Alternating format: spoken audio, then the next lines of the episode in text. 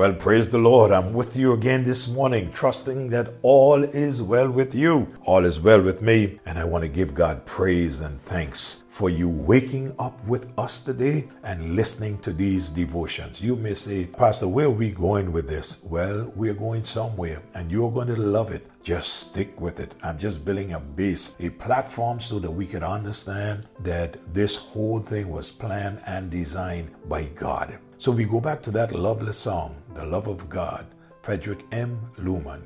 The third stanza he said, Could we with ink the ocean fill, and what the skies of parchment made, where every stack on earth a quill, and every man a scribe by trade. To write the love of God above would drain the ocean dry.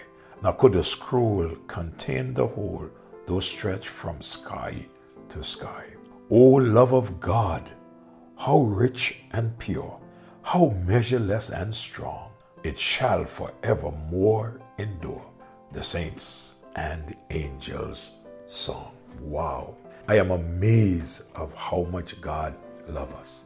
God commended his love towards us in that while we were yet sinners, Christ died for us. What a love that God has for us. I trust that we in turn could love God, love Him back for loving us.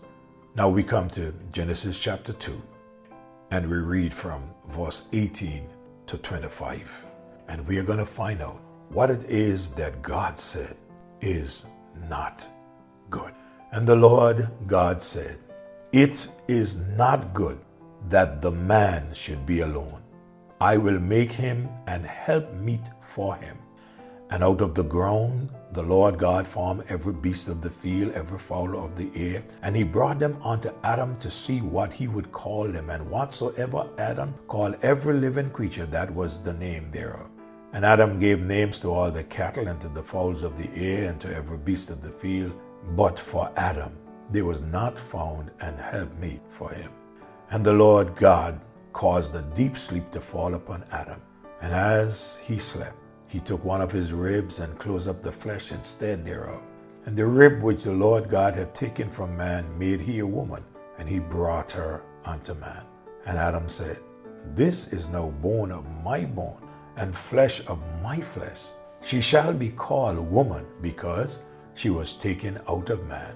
Therefore shall a man leave his father and his mother, and shall cleave unto his wife, and they shall be one flesh. And they were both naked the man and his wife, and they were not ashamed. What is it God said for the first time is not good? God said, It is not good for a man to be alone. Hmm. Man needed companionship. Adam was a very brilliant man, the most brilliant of all men. He was the one who gave all those fancy names to all those animals. I read it for you in chapter 2, verse 19 and 20. But the question is can an animal meet man's need of companionship? I show that you have the answer, and that is no. When God made woman, he made her to be an helpmeet for a man. Genesis chapter 2 and verse number 18. Now let me explain. The word helpmeet means suited, appropriate, corresponding to. A helpmeet carries no implication of inferiority. What it means is the wife is the completer of the man. Eve was Adam's other half. When God made the woman, he did not let her out in the garden and told Adam about her. Notice verse 22 of chapter 2, the Bible said, And the rib which the Lord God had taken from man, made he a woman. Watch the next part of the verse, and brought her unto the man. Wow. As I think of this, I often said, How much marital misery will be avoided if young people quit hunting down husbands or wives and just wait on God to bring around the right person for him. Some people today believe that anybody could be the right person. Well, 2 Corinthians chapter 6 and verse 14 tells us, as believers, that we are not to be unequally yoked together with unbelievers. We should not. Let's move a little bit this morning and look at God institution of marriage that is given in Genesis chapter 2 and verse number 24. Notice what he said. Therefore shall a man leave his father and mother. What a man shall do for us? Leave his father and mother and cleave unto his wife, and they shall be one flesh. Now, this is so important that this is also repeated four times, four other times in the Bible. If you go to Matthew 19, verse 5 and verse 6, you will find it there.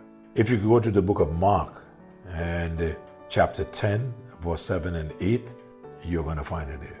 If you go to 1 Corinthians chapter 6 and verse 16, those words are going to be there. A man shall leave his father and mother and cleave to his wife. And if you go to Ephesians chapter 5 and verse 31, you will find it there also.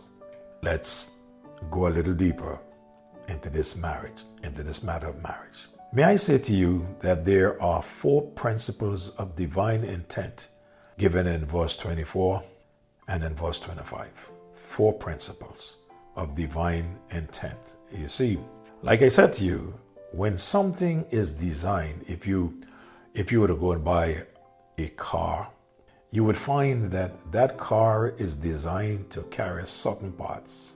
And though other parts may look like those parts, or other parts may be cheaper than those parts that that car is designed to carry, you will be surprised that it will not work with those parts, or if it works, it will not work as well as it should work with the parts that is prescribed for that car. So there are four principles of divine intent given in verse 24 and 25.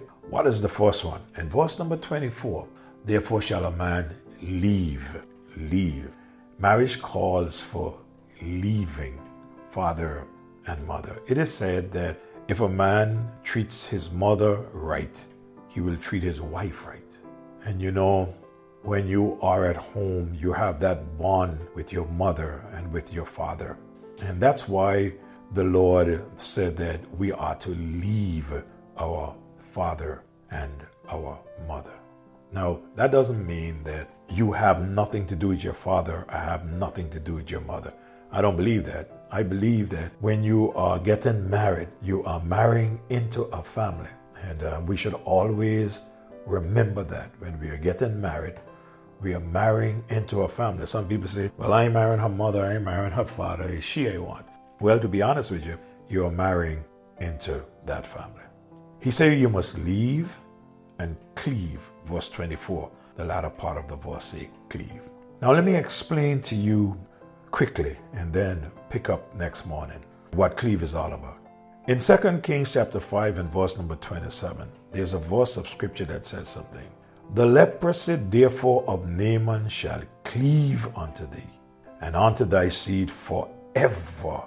And he went out from his presence, a leper as white as snow. Time ran out on me again this morning. Next morning, we'll pick up right there and share with you in regards to this matter of the family when it comes to leaving and cleaving. Father, thank you. Thank you for the privilege of being able to come and share. Thank you for those who would listen. Holy Spirit of God, use your word to speak to our hearts, to strengthen families, strengthen homes, strengthen churches, strengthen the society on a whole. Lord, as I take my time morning after morning, I pray that many, many folks will be encouraged. In Jesus' name I pray. Amen. May God bless you all. Do have a great day as you go serve the Lord.